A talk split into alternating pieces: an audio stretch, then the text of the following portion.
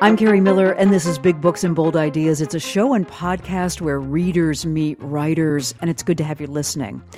In the spring of 1966, in the midst of a swarm of UFO sightings in Michigan, CBS anchorman Walter Cronkite hosted a television special that asked whether UFOs were friend, foe, or fantasy. This is a UFO, unidentified flying object, popularly called a flying saucer. To responsible scientists and photoanalysts, they are lenticular clouds, sundogs, planets, balloons, or mirages. Cronkite was responding to a period of saucer fever in which nearly half of all Americans told pollsters they believed flying saucers were real, and shows like The Twilight Zone and One Step Beyond were big hits. The amazing drama you're about to see is a matter of human record. You may believe it or not, but the real people who lived this story, they believe it. They know. Journalist Garrett Graff writes in his new book about UFOs that the military's interest in UFOs has waxed and waned over the last 75 years, even as serious scientists have pursued more knowledge about intelligent life beyond Earth. Graff writes that in reporting this book, he came to the conclusion that the U.S. government has had a deeper and more abiding interest in UFOs than it has ever let on, but he will explain why that doesn't mean they're hiding the wreckage of flying saucers or the corpses of aliens.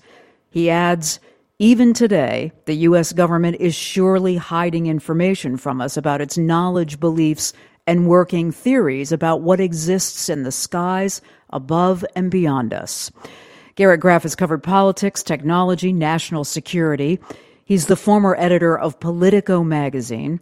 His new book is titled UFO the inside story of the U.S. government's search for alien life here and out there. And he joins us from Washington, D.C. Garrett, welcome. It's good to have you on the show. Uh, thanks so much for having me. I felt like I had better give a lot of your biography so people aren't like, this dude's a kook. These people are kooks. Why is he looking I'm sure I'm sure that occurred to you as you were setting off to investigate this, yes?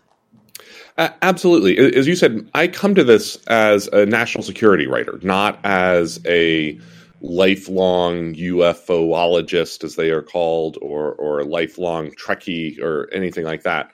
Um, and, and, what got me interested in this, as someone who has primarily written about the, the American presidency, about the Cold War, about the war on terror, is a sea change in Washington that has taken place over the last six or seven years, where you have begun to see serious people in national security circles talk seriously about this subject. Um, it, eh, there was a series of blockbuster reporting in the New York Times and Politico in 2017 that made clear that the Pentagon had been more interested in these types of activities uh, than it previously understood.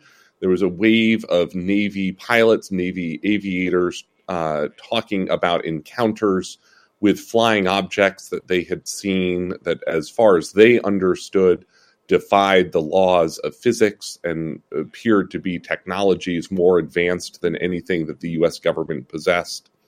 And that kicked off this modern moment of UFOs, what the government actually now calls UAPs, unidentified anomalous phenomenon, and got me interested mm. in the history of this subject. And there was one very particular moment that I remember uh, sort of mentally for me kicking off this book project, which was in December 2020, John Brennan, who was uh, then wrapping up the better part of a decade as the CIA director and the White House Homeland Security advisor during the Obama administration, had uh, given an interview to another DC journalist named Tyler Cowen, where Brennan said in terribly tortured syntax Uh, there, uh, effectively, uh, there's something out there flying around. It puzzles us. We don't know what it is,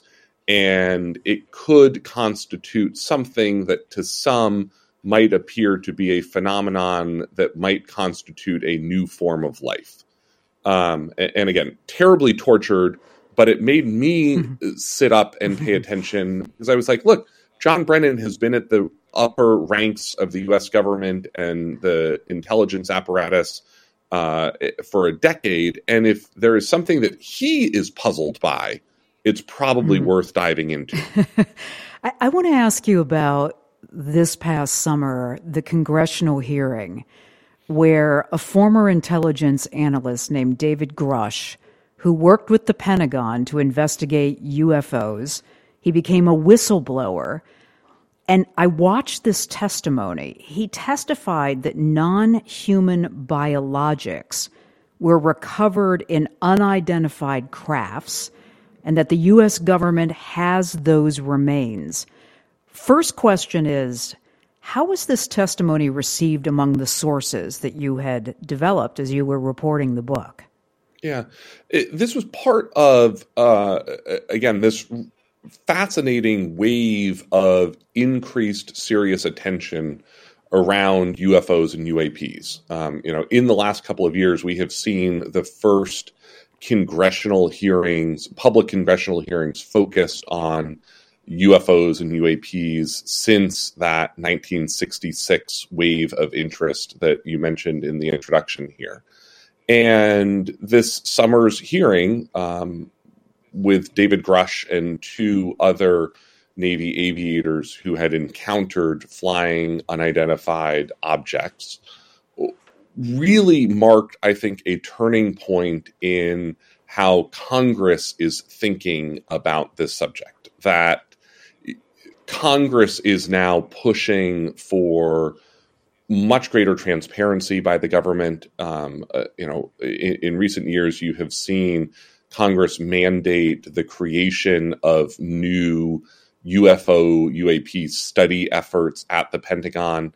Uh, Chuck Schumer this fall, the Democratic majority, uh, the Democratic majority leader in the Senate, has been pushing for a amendment that would uh, mandate a new level of declassification and transparency around what the government does know about UFOs, and that you know Grusch's testimony was really startling for a lot of people who are casual listeners or casually paying attention to this subject. I mean, the idea, of course, that the government is covering up uh, alien bodies, alien craft, uh, it, it, you know, would be one of the biggest secrets that you could imagine the government keeping.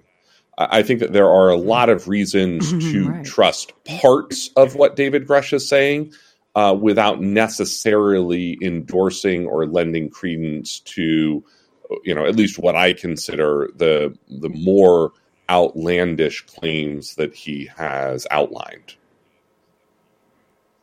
Okay, so so more questions about this. When he says non-human remains, he doesn't mean yes, we've found bacteria and it has qualities and properties that we're not familiar with on this planet.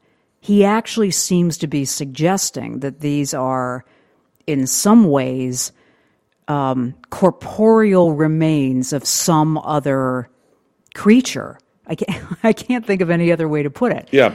I mean, are you saying, and that's one of the really outlandish things he said, so I don't believe that, but I believe other stuff he says, or what? I don't think we have the level of specificity and evidence necessary to prove or disprove his claims. Um, much of what David Grusch has been testifying about, both in his congressional hearing and then a series of media interviews that he's given over the course of this year, mm-hmm. has been secondhand testimony, sort of things that he says that he has been told by other people in the intelligence community. And that's how a lot of the mythology and lore around the government's knowledge of UFOs has transpired and unfolded really over the last 40 years. And, and there, there's actually a specific term for it in ufology uh, called FOAF tales. Not folk tales, but FOAF tales, friend of a friend's right. tales. That these are, you know, I I heard a guy say, or a friend of mine told me, or I met a guy in a bar who said the following, and that what we have not seen come forward, uh, really at any time in these last forty years, is people who have worked on secret government UFO programs who have firsthand knowledge and have documentary evidence to back up the claims that they are making. Um, and, and, so for me, um, okay. you know, until we get that level of evidence, I'm pretty dubious of the government's ability to cover up something that would be really as world shaking a secret as the idea of the existence of aliens. Okay, so if David Grusch had been testifying in court, some of what he was saying would have been hearsay and probably not admitted. But you are saying that there is some of what he testified to in Congress and in some of these interviews that you do believe. Is that right? It, yes, it, and and some of this also has to do with the complexity of translating government speak and operations to the public. Um, so, for instance, one of the things that David okay. Grusch has said is that the U.S. has a secret UFO crash retrieval program that has retrieved unknown technology. Now, that sounds like a pretty outlandish and conspiratorial claim, but every bit of that is almost certainly true. The US government does have a UFO mm. crash retrieval program. We have had one for almost 100 years. It's a team of intelligence officers at the Air Force, uh, dating back to what was originally called the Foreign Technology Division of the Army Air Corps in World War One, whose job it is to go around the world and collect crashed foreign UFOs. Um, and and all a UFO is is an unidentified flying object. So the government in this case is, you know, I think primarily probably collecting Chinese drones, Russian drones, Iranian drones. Um, this was the unit during the Cold War that went around the world and recovered crashed Soviet MiGs, and in World War II was responsible for you know, retrieving crashed Japanese Zero fighters or Messerschmitt Nazi fighters or Dornier bombers. Um, that team still exists. It's based at the Wright Patterson Air Force Base in Dayton, Ohio. Um, and so, you know, the U.S. does have a UFO crash retrieval program. And I would also bet that they have retrieved technology that they don't know what it is.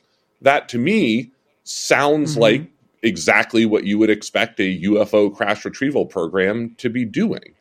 Um, but that doesn't necessarily, to me, make that final leap that the technologies that they have recovered, you know, the U.S. government as a, a organization or as an intelligence community or a, a defense community believes are extraterrestrial craft, and and so you know the mm-hmm. challenge mm-hmm. of talking about something like the claims that David Grusch has been making this year is untangling what he's exactly saying and how you know parts of it and even most of it could be true and still the answer at the end not be aliens got it so i think that that is good context for something that you write which is yes the government is covering up information about UFOs, but it is, quote, motivated not by knowledge, but of ignorance.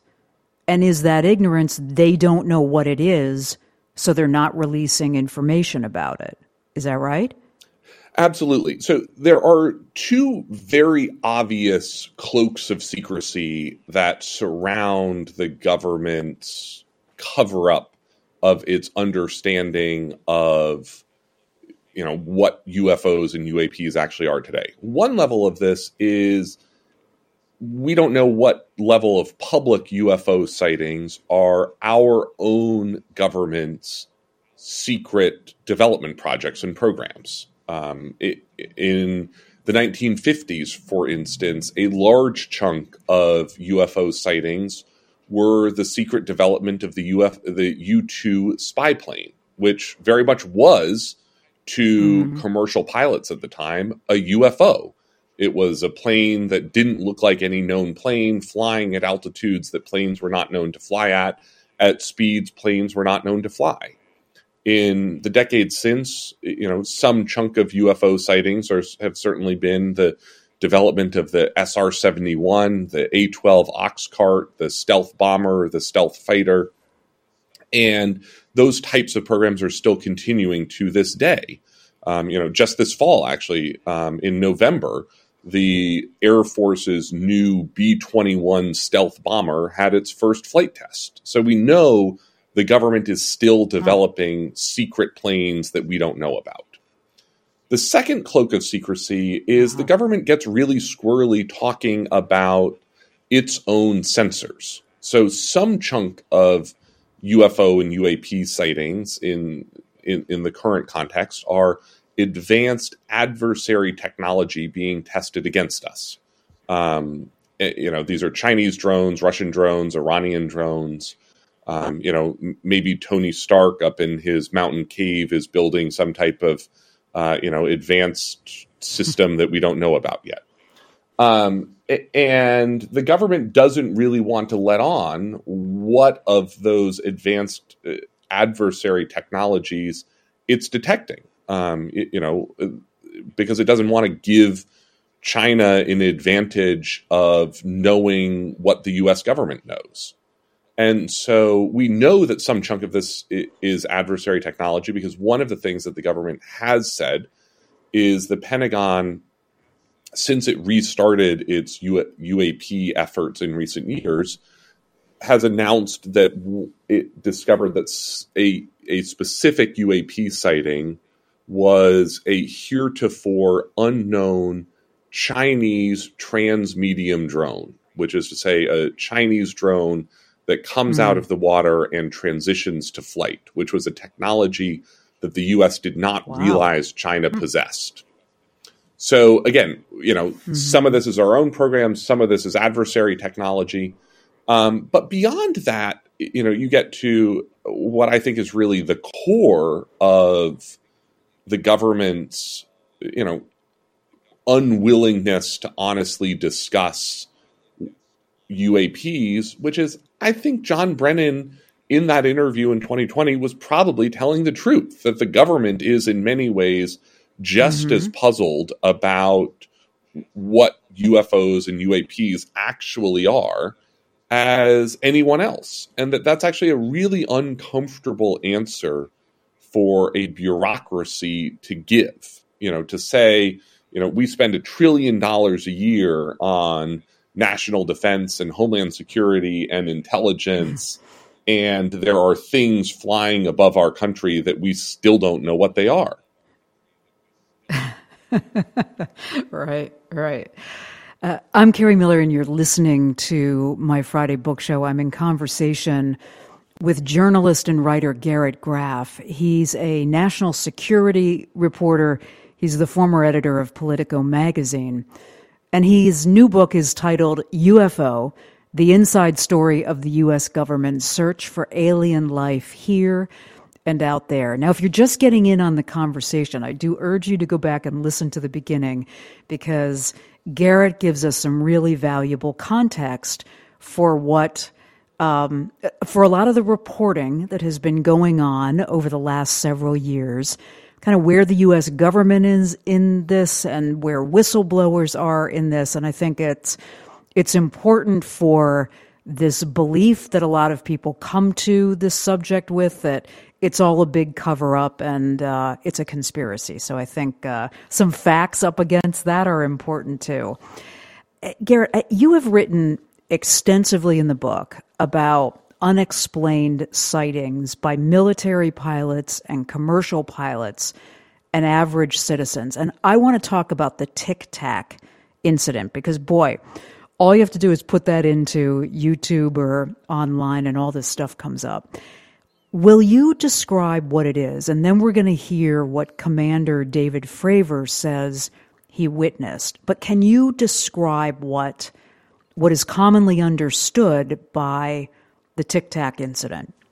So one of the things that has come out since this 2017 series of reporting by the New York Times and Politico is a series of aircraft videos recorded primarily by Navy aviators of their encounters with weird objects. Um, you know, that's really the only way to to say it. Um, and this Tic Tac incident dates to 2004. Um, it was uh, taken from a Navy fighter jet that was based at the USS Nimitz aircraft carrier, and they the aviators, the pilots, were vectored to, um, you know, sent to investigate a specific set of weird radar returns and found an object that they say uh, was defying the laws of physics and you know moving at, at tremendous speed, turning on a dime, operating in ways that they had never seen a technology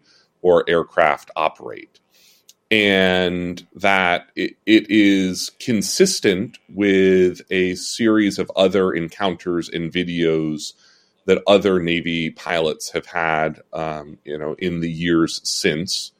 Uh, and uh, David Fravor, uh, who was one of the pilots involved in that, has become one of the very strong public advocates for greater government interest and transparency around understanding what these actually are.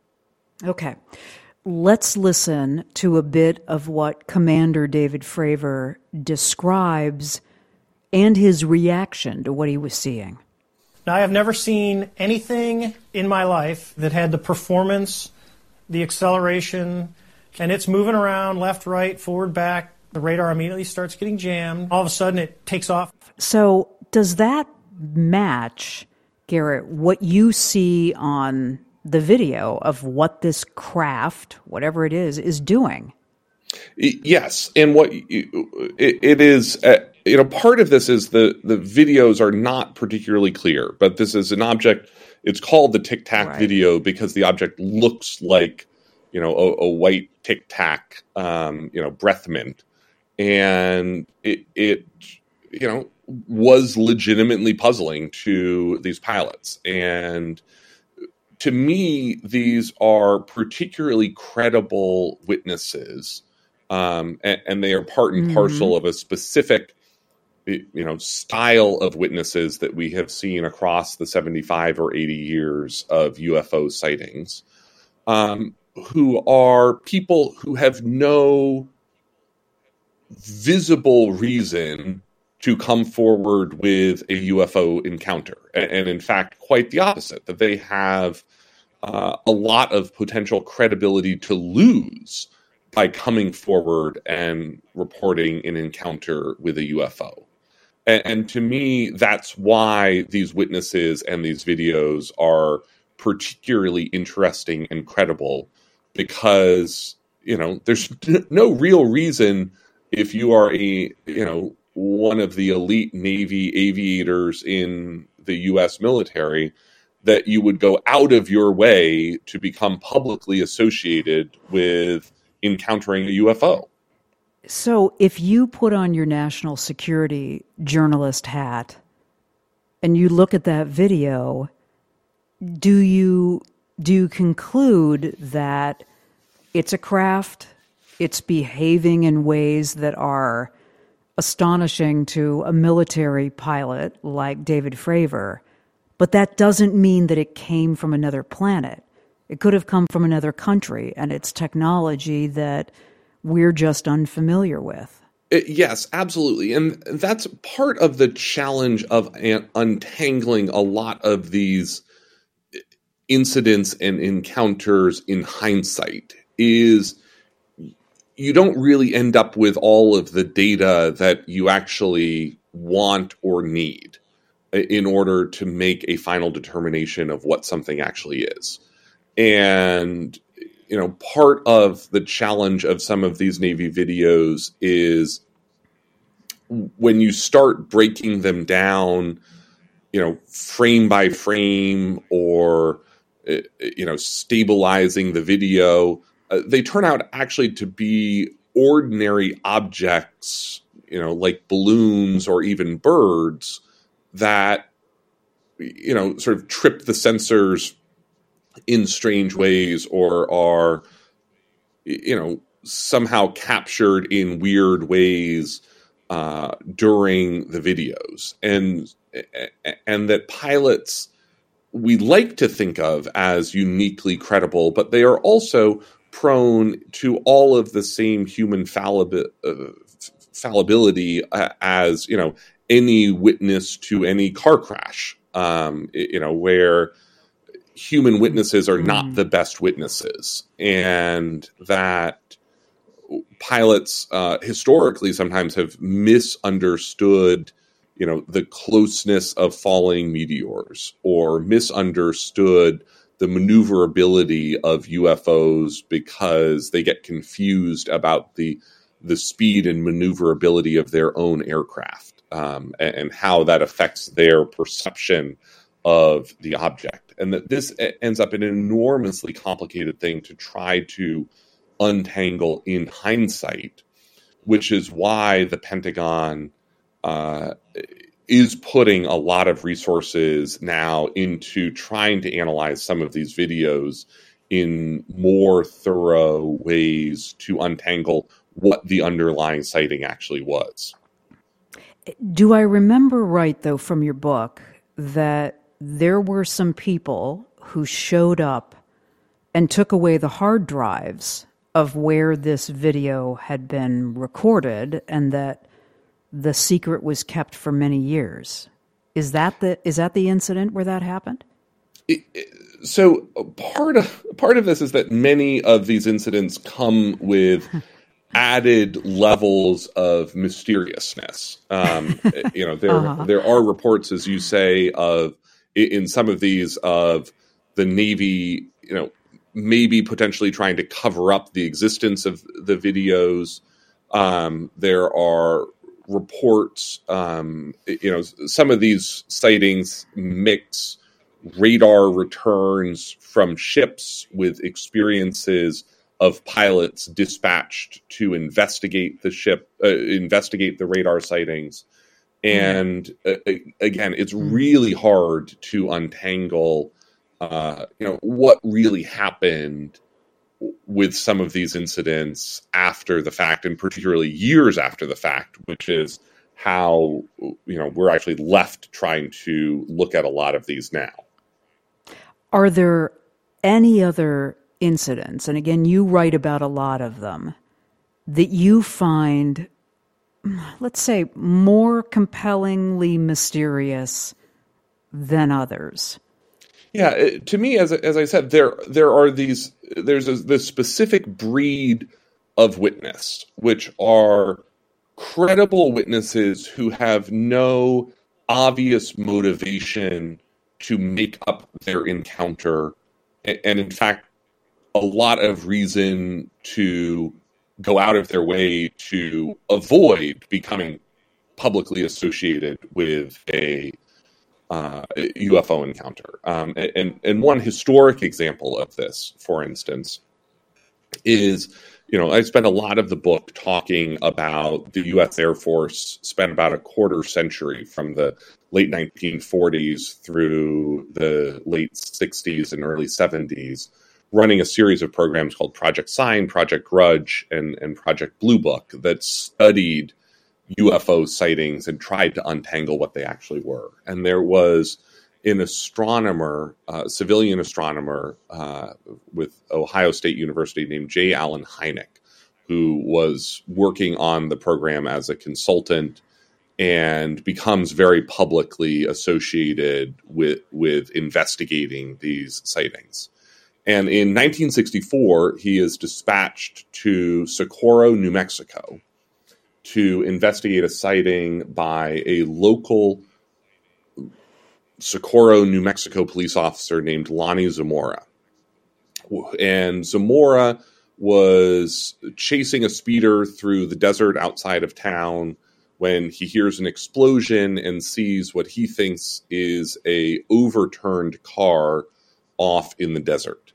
He starts driving towards it. Um, as he gets closer, he sees two small figures standing outside of it. And as he gets closer, the figures get into the craft and the craft flies away. And there is physical evidence that there was something out there in the desert. There are other witnesses who saw uh, Lonnie Zamora within a couple of minutes, including a New Mexico state trooper who was responding to the incident. And sort of you know, there's a lot of reason to believe that Lonnie Zamora had something happen to him in the desert outside Socorro, New Mexico in mm-hmm. 1964. Um, what there might be a very simple explanation for it. You know, this was the height of the space race. He was near the White Sands Proving Grounds, which is a major military test facility maybe he stumbled on some type of early Apollo program prototype that was, you know, uh, an early moon lander flying around the New Mexico desert. Except 50, 60 years later, we still haven't seen any sign of a government development project that looked like the thing that Lonnie Zamora saw. So, so what did he see? We, we don't know, and we may mm. never know at this point. But Lonnie Zamora, you know, was a sort of regular local cop in New Mexico and had an incredibly ordinary life before the incident and continued having a very ordinary life after the incident. And, you know, what happened to him? We don't know. You mentioned, so that happened in 1964. And in the introduction, I played some tape from Walter Cronkite hosting this CBS special from 1966.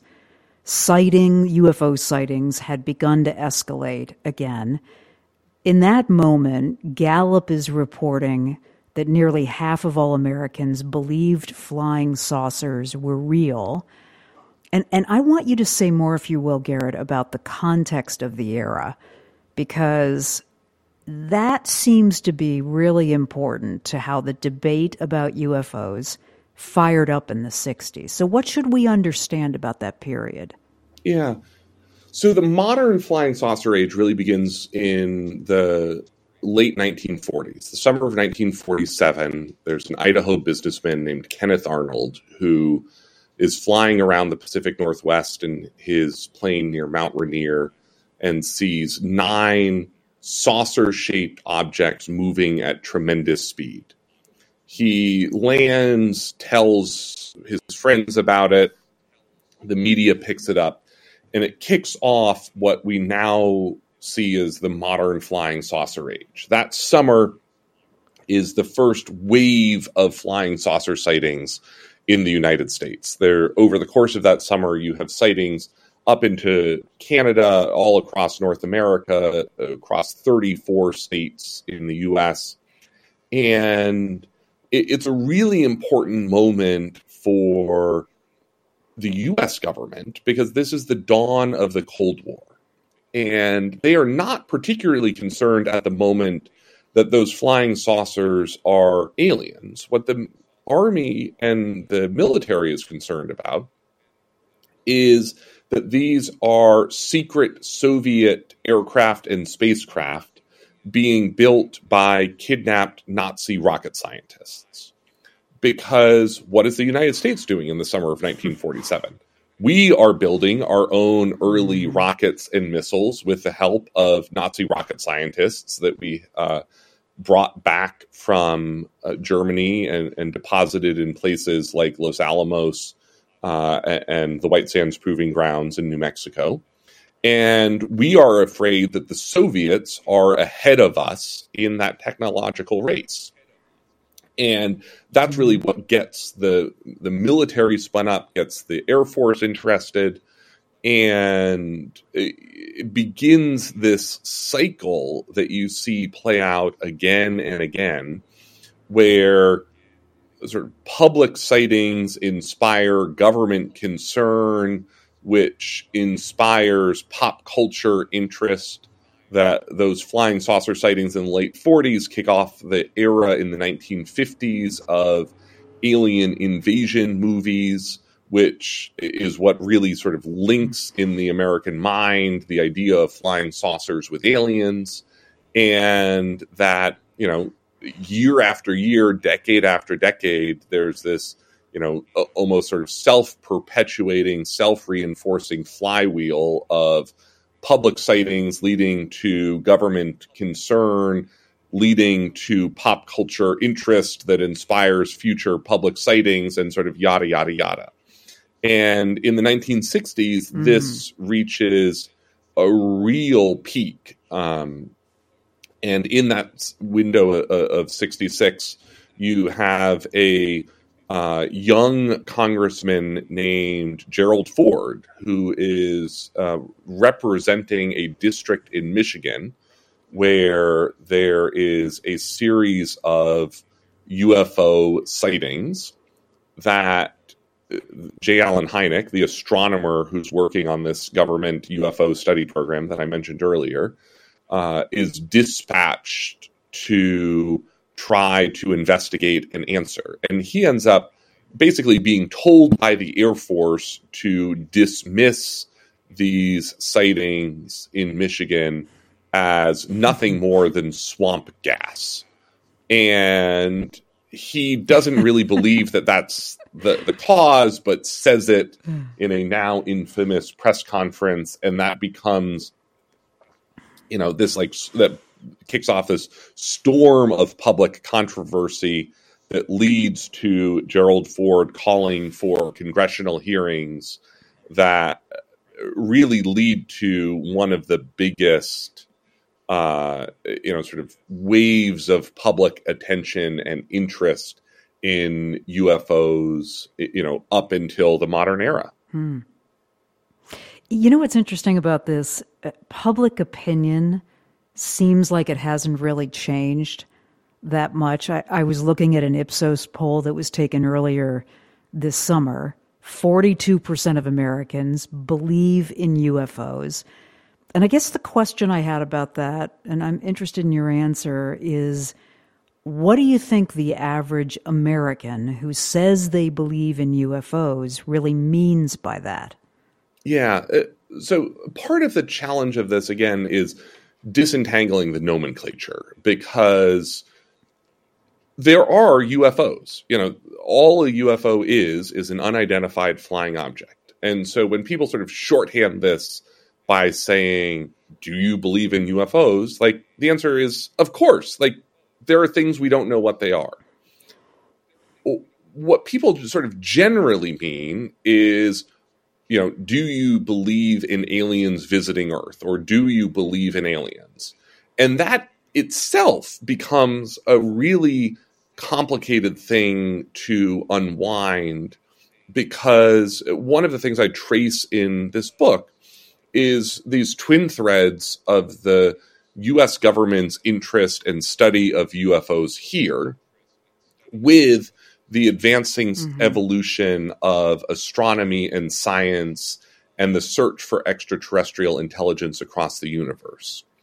And the math turns out in recent years to be very decidedly on the side of the aliens. That uh, scientists and, and astronomers now believe that there are one sextillion habitable planets across the universe. That's a billion trillion Wow. habitable oh planets across the universe. The vast majority of those are so far away as to be, you know, effectively irrelevant to us. Um, but it seems highly likely that the universe actually teems with life and likely intelligent life uh, all, all across, you know, hundreds of millions of galaxies, you know, spread for a billion light years. The the question then becomes this much more complex conundrum, really, of is any of that life or intelligent life close enough that we would notice it or be ever, able ever to have contact with it?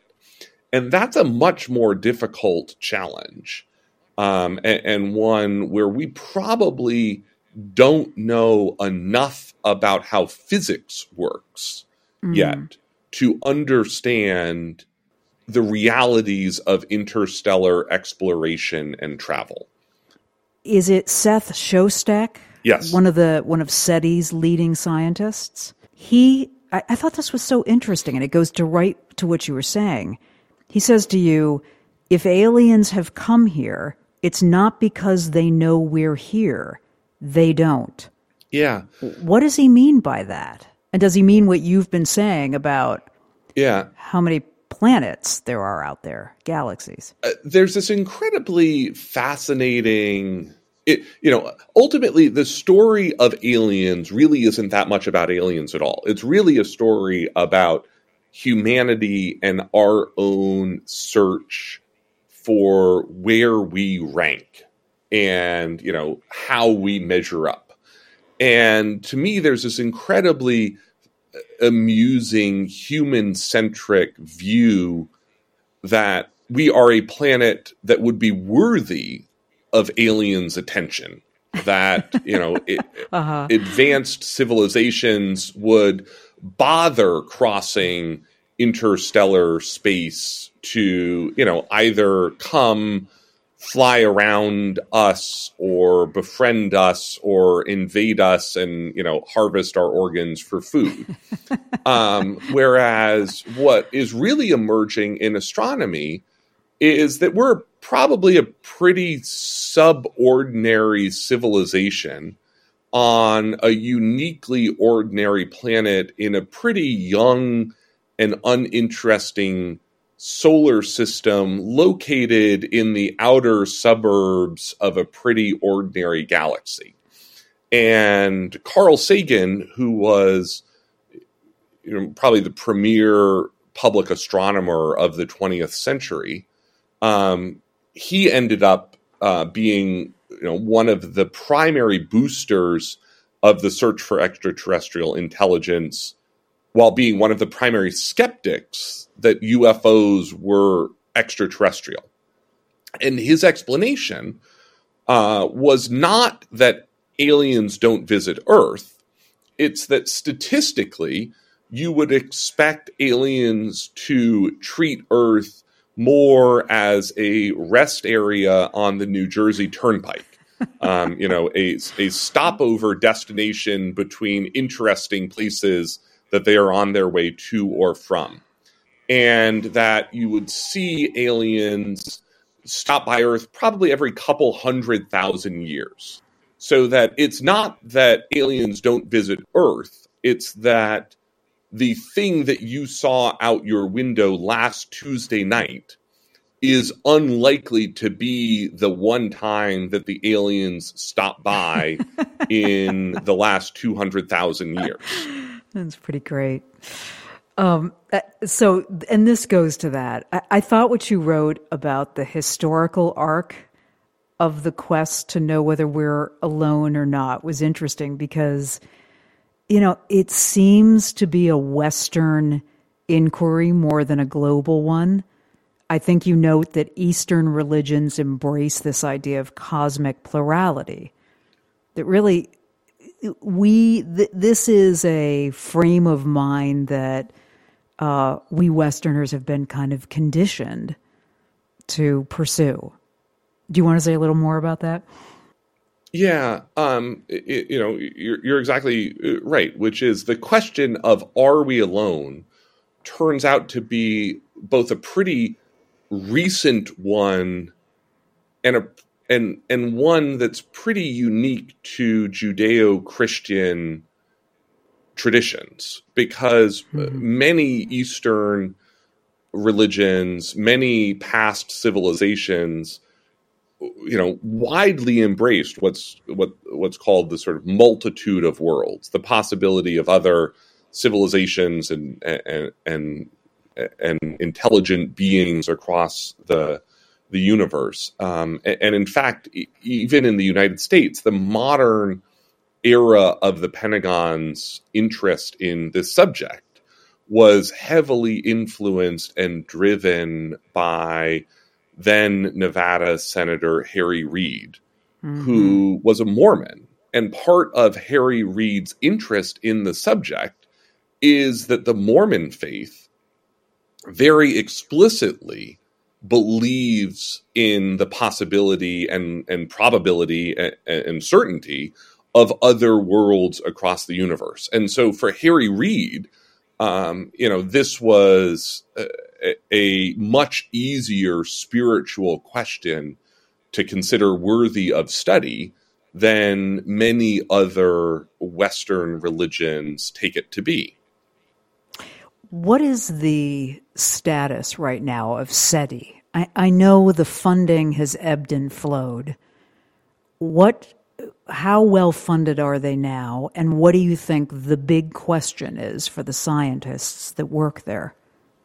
Yeah, the the big question uh, is, you know, we have studied the you know effective equivalent of a paper cardboard tubes worth of the night sky um, for uh, for what uh, you know, for what we would now consider both the what scientists call the techno signatures of life and intelligent life across the universe. We just we, we are really really early in trying to understand how we would detect life elsewhere, how we would detect the possibility of habitable planets and, and where they exist and what types of you know techno signatures you might be able to find that would lead us to think that we have uncovered the possibility of other intelligent civilizations out there at stars,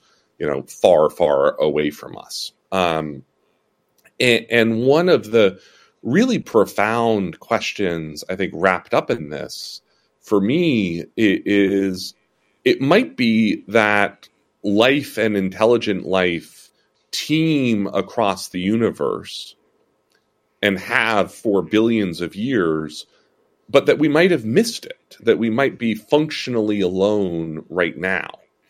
Hmm. And that has to do again with how young our solar system is. We're about four and a half billion year old in uh, solar system in a universe that is 14 billion years old. And we now understand from the James Webb Space Telescope that it has detected galaxies that formed as little as 300 million years after the Big Bang. And so, you know, it's possible that there have been billion year civilizations that have risen and fallen. I mean, civilizations far more advanced than anything that we could possibly imagine that you know have come and gone in the universe and even potentially in our own neighborhood galactically speaking uh, mm-hmm. that we have just missed by a few billion years um, and, and, that leads to what is i think actually one of the most interesting modern conclusions of seti work which is, you know, we have these ideas that when and if we discover intelligent civilizations, it will be unambiguous and clear that we have found that, you know, that we will get a radio message from space, a la Jodie Foster and, and Contact. Um, or you know, you'll have the alien spacecraft appear over the White House and you know announce that that they want to be friends or that they want to invade and conquer us. You know, the sort of take me to your leader scenario. Mm. And what we are actually most likely to see is not something that clear and um, and unambiguous, we're most likely going to encounter effectively a piece of space trash. The Harvard astronomy chair Avi Loeb talks about it in the context of, you know, an empty plastic bag from an, another civilization blowing through our cosmic backyard, where you know we will be looking up with a telescope or or some other type of observatory apparatus someday, and we'll see something go by, and we'll be like, well, that's not from our Walmart. Whose Walmart did that come from? and, you know, we're not going to know whether that's a civilization that's still out there, whether that is anyone who's anywhere close to us, or whether that's a piece of junk or trash that has been flying around the the the universe for you know hundreds of millions of years. Garrett Graff is a national security reporter. His new book is titled UFO The Inside Story of the U.S. Government's Search for Alien Life Here and Out There. Garrett, thank you. Thanks for a lively conversation. Oh, it was a great time to talk. Thank you.